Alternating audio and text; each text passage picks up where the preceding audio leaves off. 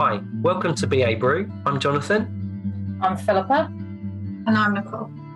Today we're going to talk about confidence and, and our journeys to build confidence and hopefully share some tips on how to build confidence.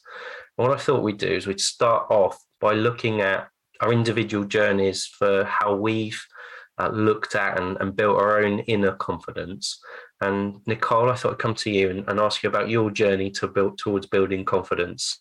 Um, how's it how's it been for you?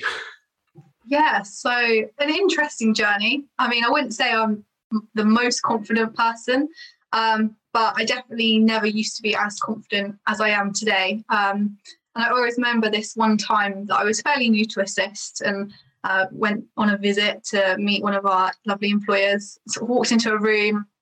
Oh, you know, who are you? And you start talking, and you know, how long have you been at Assist, and what do you know? And when people start to quiz you, and you instantly just feel that complete lack of confidence because you're new to the business and you haven't been here very long, and you're not really sure what you should be saying or what you should be doing, and that really threw me. And that was kind of a bit of a, a turning point where I thought.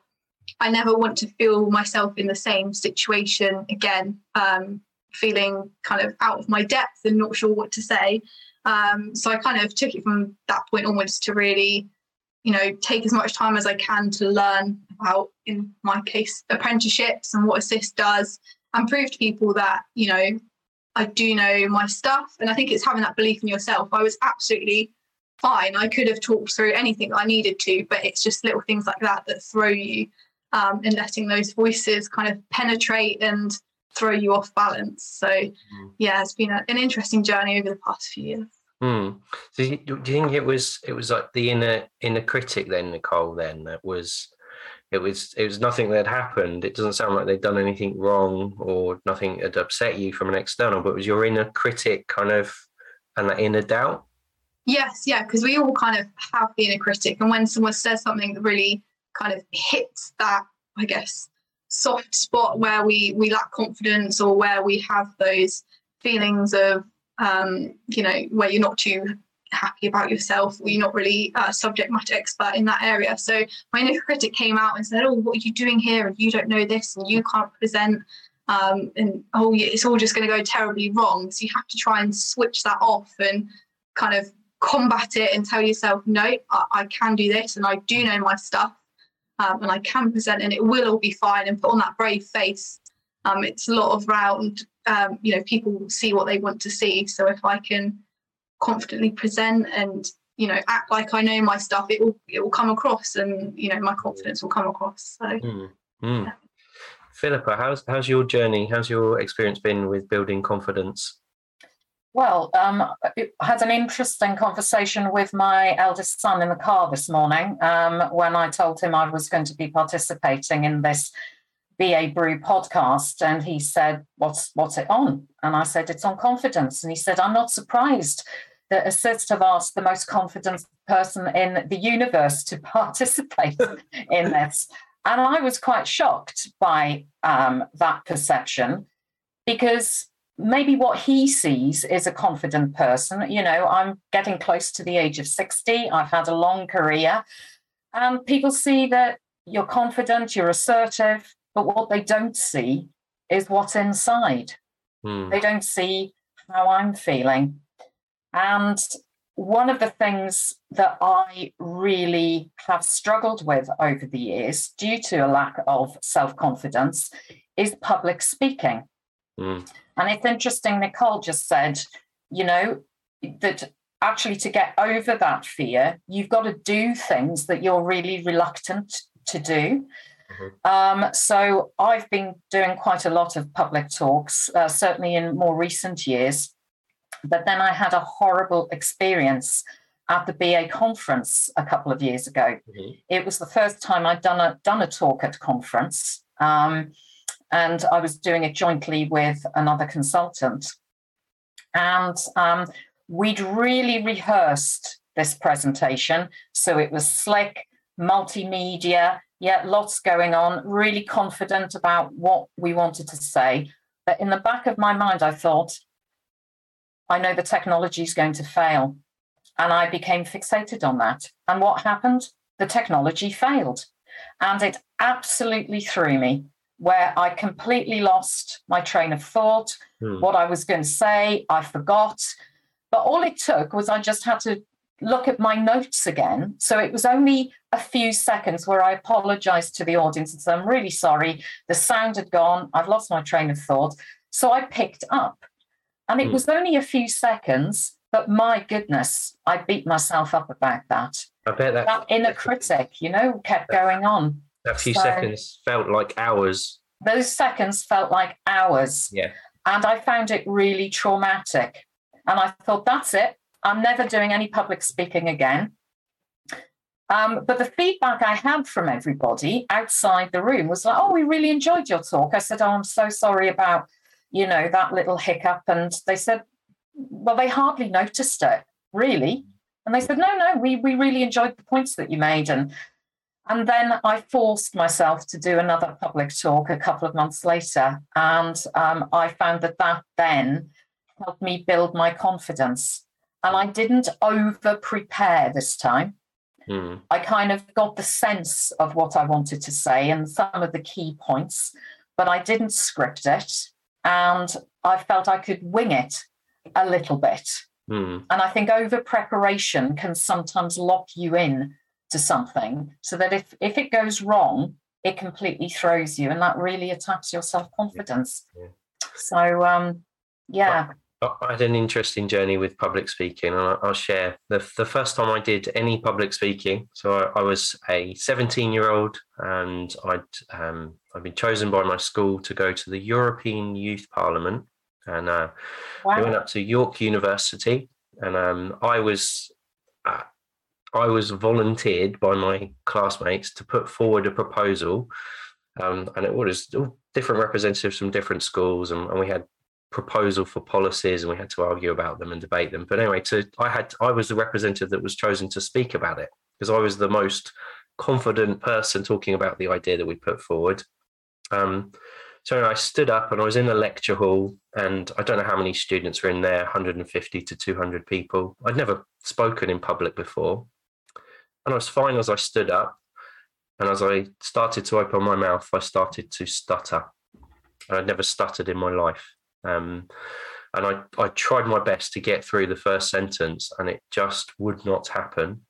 Um, I could not verbalize the ideas that I had in my head Mm. and I, I, I had to sit down and ask one of my my classmates to take over. Mm. And from that point, I wanted the ground to swallow me up. I, the inner critic was um, like I was like a punch bag from my inner Yeah. critic telling me off uh, not doing this Mm. and and and I'd gone out of my comfort zone. I hadn't really realised that I, I was really fearful of of doing public speaking. Um, it's really weird because my journey on public speaking since then, I will volunteer to do every presentation that I ever can because I'm I'm I don't think I'm confident at public speaking, but I'm I'm going to practice it and I'm going to work at it and um, I am going to learn from and I read book I've read books on it. I've watched and learned from great um, other pe- people presenting and and try to tip, pick pick things up from them. But um, I, I- just think confidence is it, it, I do think there's a, there's a journey on it, and if you really want to do something and you've got a passion to overcome some sort of challenge or you want to achieve something, you've got to, it takes work, and and it's not by magic that. And now I, I present at the. I presented um, a couple of times last year virtually at a World Congress. Um, I presented at the um, the Business Analysis Conference, and it really it, it still makes me nervous today speaking at those conferences. Mm. Um, but I'm not going to let it beat me. I'm not going to let that fear, and I do think fear is something that we should maybe discuss because that fear combined with the inner critic can really um, have a negative impact if you let them control your actions, your behaviors. Um, Mm. um, have you have you have you had to overcome fear at all, Nicole, in terms of getting getting beyond your comfort zone to do something and putting the work in?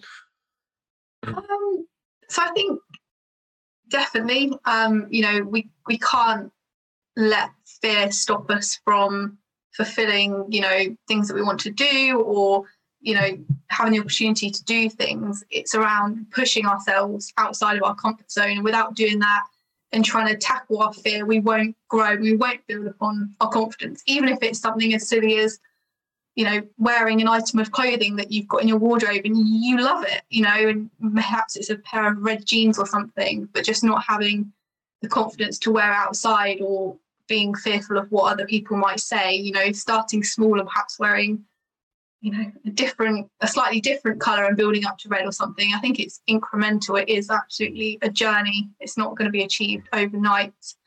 Um, but fearful of, I think I used to be fearful of public speaking or presenting.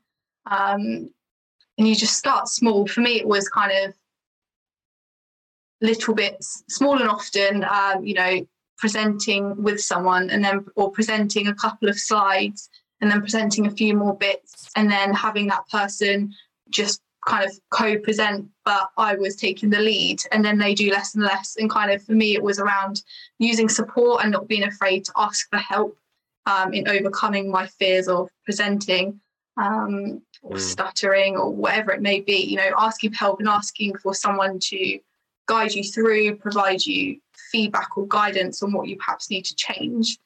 Interestingly, as well, it's how you take on board that feedback or those criticisms or listen to your inner critic. It only truly matters when it's relevant to what it is that you're doing. So, why would you listen to your inner critic or feedback from people who you're not addressing or you're not delivering your presentation to? You know, it's around taking on board things that are relevant to what it is that you're doing. Um, I think that helped me enormously around blocking out those voices that just don't matter. They're, they're irrelevant. It's around what I'm doing and getting better at what it is that I need to be doing. Yeah. yeah. I mean, just as you're talking there, talking, I, I was thinking about self care, that, that thinking about your appearance, doing things like um, if you're not feeling confident, maybe you don't want to get out of bed in the morning, you're not feeling confident to face the day. You know, get getting yourself a shower, going for a haircut, putting on the clothes that make you feel better. And it's like mm-hmm. taking care of yourself um, exercising as well i think is a really key thing. Go for a walk. Um, i've got a dog so I, I, walk the, I walk the dog and it's kind of that just a little bit of exercise and, and go do go do more strenuous exercise than walking your dog. But um, just looking after yourself i think can be really key for you starting your um, approach to building confidence if you are if you are mm. lacking in confidence. Mm. Um, just one of the things you touched on there, Nicole, and, and it made me think about having a vision of where you want to get to. Mm-hmm. This is where I want to be, and I'm going to do these in, incremental, these little steps to get there. And I think I think that's really powerful as well. And um, I've used visioning in the past uh, to help with my own confidence journey. And one of the things I've done is create a it's like a like a movie, and in a movie in, in your head, to think about where you want to be in the future and what it is that you want to achieve. And um, it's quite a personal kind of thing. Your movie is it's your own, your imagination. You can you can choose, but kind of this is where I want to get to. This is this is my ideal state of where you want to be in terms of your confidence. But then breaking that down into much smaller, tiny little steps that you can take practical actions on um, in terms of moving moving forward. Mm. Um, Philippa, have you come across visioning? Has it worked for you, or is it something that you've not not not come across or not worked for you? I, I do it in my other life as a yoga teacher, which ah. um, I, I I won't sidetrack into that. But yes, it's it's I found that it can be a very very important tool. This idea of developing a, a clearer idea of actually the kind of life that that you want to live. Yeah. And I think that can also help you. Nicole, I thought, made a really important point about um, the, you know, managing the inner critic and looking at some of the, you know, pushing yourself out of your comfort zone and maybe expecting some criticism, but mm-hmm. also making a decision actually, I'm not going to take all of it on board. Um, and I think for some of us, certainly we're we like to be conscientious professionals, particularly in the BA profession, mm-hmm. um, there's almost this good girl uh, conditioning that applies to men as well, mm-hmm. in that we want to, we really want to do the best job that we can. Mm. And we welcome praise, but then we downplay it because we don't want to be seen as too big for our boots. Mm-hmm. But we also receive criticism and kind of you know we've all sort of mentioned receiving you know being worried about receiving negative criticism and one thing i think that's helped me which as i said nicole has just touched on is that not all criticism is meant in a positive and constructive way and some feedback can be particularly in a large you know in an organizational environment can be politically motivated. And it's about somebody else's agenda rather than your performance. And one of the skills you've got to learn, I think, um, as you develop in your career, is to, yes, welcome criticism, all sorts, but then be able to sift it mm. for that which go- is going to work for you in terms of your own development and improvement, either on the in the work that you're doing or in your career. And that which is maybe not particularly helpful, and then not worry about it, is mm. put it in a box with the other things that your own inner critic is telling you about. Name it, put it in a box, put it to one side, and move on to the next step. And I think that kind of sense of being able to interpret both praise and criticism in a way that serves you well is a skill that we don't tend to get taught. Mm. And I found that its coaching has really helped me, uh, certainly in the past five years or so, get, get on top of some of these challenges that really can eat away at your self confidence. Hmm. I guess a lot of practice as well. So, practice at when you receive criticism that is perhaps unhelpful or unjustified or just mm-hmm. just destructive the practice of being able to put that to one side put it in that yeah. box and say right i've received that that person has an agenda or is trying to be destructive i'm going to move on from that because i'm on a journey towards where i want to get to um, or you're trying to help um, your organization achieve things I do think, though, in, in large organizations, particularly if you're working with lots of different stakeholders with lots of different mm. agendas, this is really difficult. It uh, is. I agree. Mm. Yeah. Um, and and, and particularly in a, a large workshop, the, the BA may be using their critical analytical thinking skills to think about risks or impacts.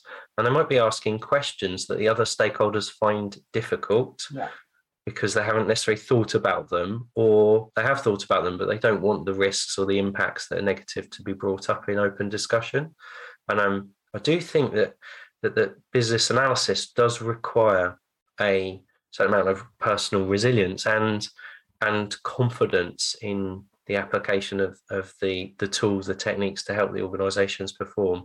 I do think uh, in certain large organizations where I've worked in the past, it, it, it has been quite challenging to ask that question that nobody really wants to ask, but is the key question that, that needs to be asked in that particular yeah. workshop or that forum. I, I do think um, the ability to challenge and influence mm. authority figures, so mm. often senior stakeholders, is central to mm. being an excellent BA. BAs are agents of change in an organization, and no change program, if it's a transformational change, is ever smooth. And no, it, it's never really 100% well received initially by everybody. Mm. So being able to navigate that and um, draw on your own personal resilience as a BA, I think is really important. There's um just as you're talking there, Philippa, I was thinking you can't keep everyone happy all of the time. And in a change initiative, that that's that's true as in other walks of life as well. But you can't make all of the stakeholders happy all of the time. So you are going to get some negative criticisms as a change initiative or change uh, team, and and just a- a- accepting that that's going to happen might m- mean that you know you, you, you can deal with it and maybe discuss it with your colleagues um, in a constructive way um, a, a, little bit better. Um, Nicole, um, obviously work with lots of apprentices. Um, do you think building confidence is a particular challenge for young business analyst professionals? Yeah, and I was actually going to touch on what both of you were just saying around you can't please everyone because I think sometimes it does take a certain amount of confidence to be able to say to give kind of you know negative feedback or to say this isn't going to work or to give kind of a message that isn't positive and isn't just yes yes brilliant fantastic. That is really difficult and i think that takes a lot to gain confidence to not just agree or challenge or say that something won't work. And i think similarly to have the confidence to admit when you don't know the answer or you need to check something i think uh, especially as a, a, young person in an organization, you feel the pressure to appear to know things or, you know, fearful of asking for help or sitting, especially I used to struggle with this on a, a Microsoft Teams call or a Zoom call and have the answers there and then when actually I've learned to be able to say, I don't have the answer or I don't know at this moment, but I will find out and come back to you. And I think that's something that people can think about, you know, not everyone's expecting you to have all the answers all of the time, but having the confidence to say you don't know, but you'll find out, or you'll speak to the relevant person, or that's not quite my job. Um, or to deliver bad news, you know that that's really challenging in its in itself. Um, and also to admit when something's not working. Uh, we've had conversations with apprentices. We've had to sit down and say, is the BA job for you? You know, are you perhaps better suited to a different type, um, different role in the organisation? That's also a difficult conversation to have, and it does take confidence to admit when something's not working, or yeah. you know, this isn't your career path for the future. So yeah, challenges and in confidence in a different um, sort of sense. Yeah. Um, Philip, I wanted to, to touch on this. I know we, would mentioned this before, but do you think um, you know, building confidence, um, particularly um, with different different groups. Um, I'm thinking about the. Um, I've worked for lots of leadership teams that have been male dominated mm-hmm. and not been as diverse as they might have been um, mm-hmm. for for various different uh, diversity um, elements. Do you think there's a link to confidence? do you think that that you know the, the diversity would be improved if more people had the the skills to build confidence? Ah, this is this is a difficult one because I don't think it's quite as simple as oh, if I could have been a bit more self confident, I'd have made it to the executive board of mm-hmm. uh, XYZ PLC, mm-hmm. which is male dominated, you know, male dominated. I don't think it's actually as easy as that, as mm-hmm. straightforward. But what I think building your confidence can do. Um, there's a really good quote um, from um, a lady called Tara Mohr, who has written a book. It's aimed at women um, who want to really develop their careers in all sorts of different directions called Playing Big. And she says that building your self confidence isn't about climbing the ladder within broken systems. Mm-hmm. What it is about is learning to use your voice to change those systems, mm. even if it means coming to the recognition that actually that glass ceiling is not going to smash in this organization. Mm. But I've got the self confidence now that I'm going to look elsewhere. Mm. Um, so I think confidence is really, really important. But I also think it's it's a little bit more than that. And being able to appreciate where actually that system is dysfunctional that you're working in. Um, and maybe it's that lack of confidence is holding you back from like making that leap into a bigger and better role somewhere else. Yeah, or just a different role. Um, uh, or even a yeah. different role. Yeah, yeah, and and doing what you know your passions are and what, what you want to your do. Your passions are, you know, um, yeah. the cost of a lack of self confidence is immense mm. to people's lives, but also to projects that have never got off the ground, businesses that have never been started. Um, or even you know within our, the BA world is if there's a lack of confidence to really challenge senior stakeholders when they're going down a rabbit hole Yeah. with a particular project. Yeah. The costs involved can be significant, not only just fi- not only financial, Yeah. but personal as well. So Personal health costs as well. The uh, yeah, anxiety it might cause, the sleepless nights, um, other. stress, days off sick, Yes. you know. Yeah. Yeah. Yeah, um yeah it's interesting because um the that finding finding your voice and helping others to find theirs Mm. is stephen covey's eighth habit um that's how i picture his eighth habit and Yeah. and I, I, I like the work of Covey in terms of his the original seven habits, but his eighth book, uh, the eighth habit book, sorry, um, is all about you know finding your passion um, and looking at, at where your talents lie, where's there is a need, and and where's you know, what's the right thing to do. And, and I think that for business analysts, you know, lots of us are passionate about the profession and, and we want to move forward. We've got the tools, we've got the techniques. There's a need out there in businesses Absolutely. for, for competent business analysis professionals. And we're trying to help our businesses improve for the right kind of reasons. So I, I, that model and that that book has influenced me Mm. in terms of my own journey for building um, confidence. Mm. And um, I was going to share the the very first podcast episode that we recorded, which was a quite some time ago now. Um, we did a we did a podcast on who moved my cheese.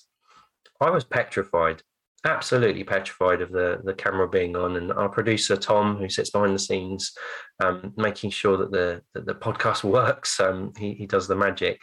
Um, Tom saw me with the very first time that a camera was put in my face, and um, I think you know if Tom were on the pod, he'd say it was the worst case of red light syndrome he'd ever seen. And yet here I am hosting a podcast talking about confidence, and it's it's it's you know it, it's it's very strange this relationship, and it's always something we've got to got to keep an eye on. I think. Um, just to just to wrap up, um, Nicole, any top tips, any kind of things that we need to cover on today's pod that we haven't covered? I think my number one rule would be invest in yourself, whether it be um, you know some personal time, reading a book, or going on a course and pushing yourself outside of your comfort zone. But you can only grow your confidence by focusing on you. You know, no one can do that for you.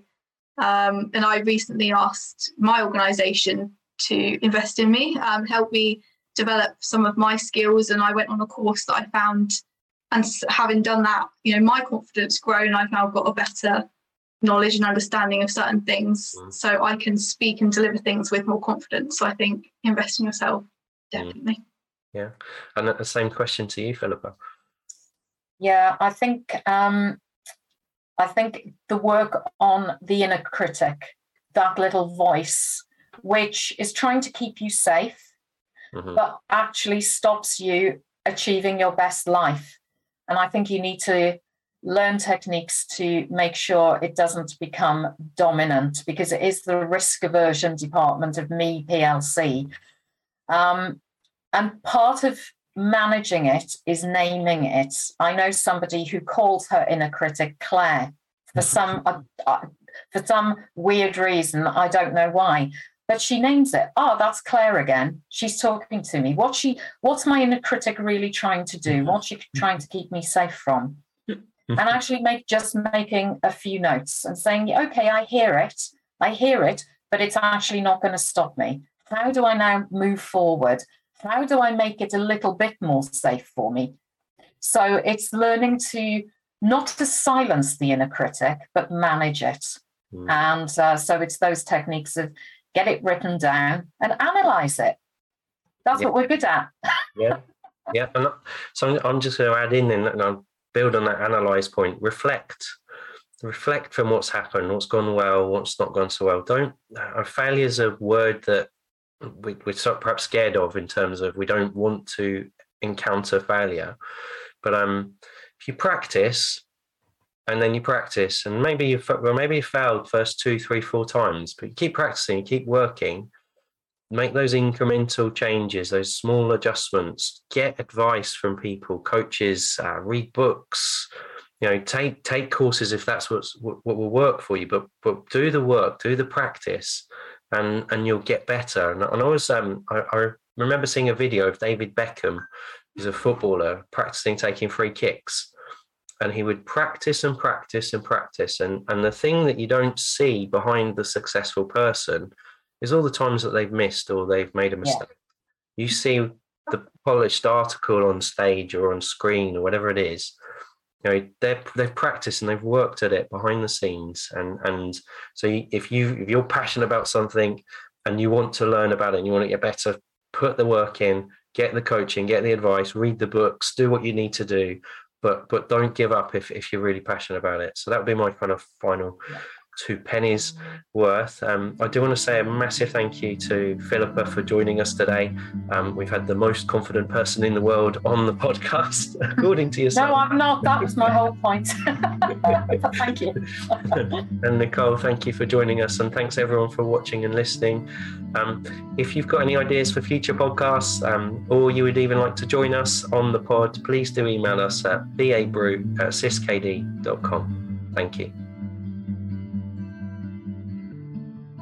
Thanks so much for joining us. That does bring us to the end of season three. We want to say a huge thank you to all of our listeners and guests who've joined us on the brew. This season, we covered topics such as design thinking, stakeholder engagement, the BA mindset, and of course, our apprenticeship special.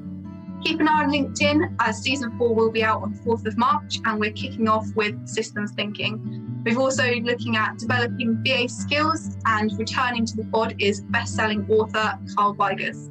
We'll see you in March.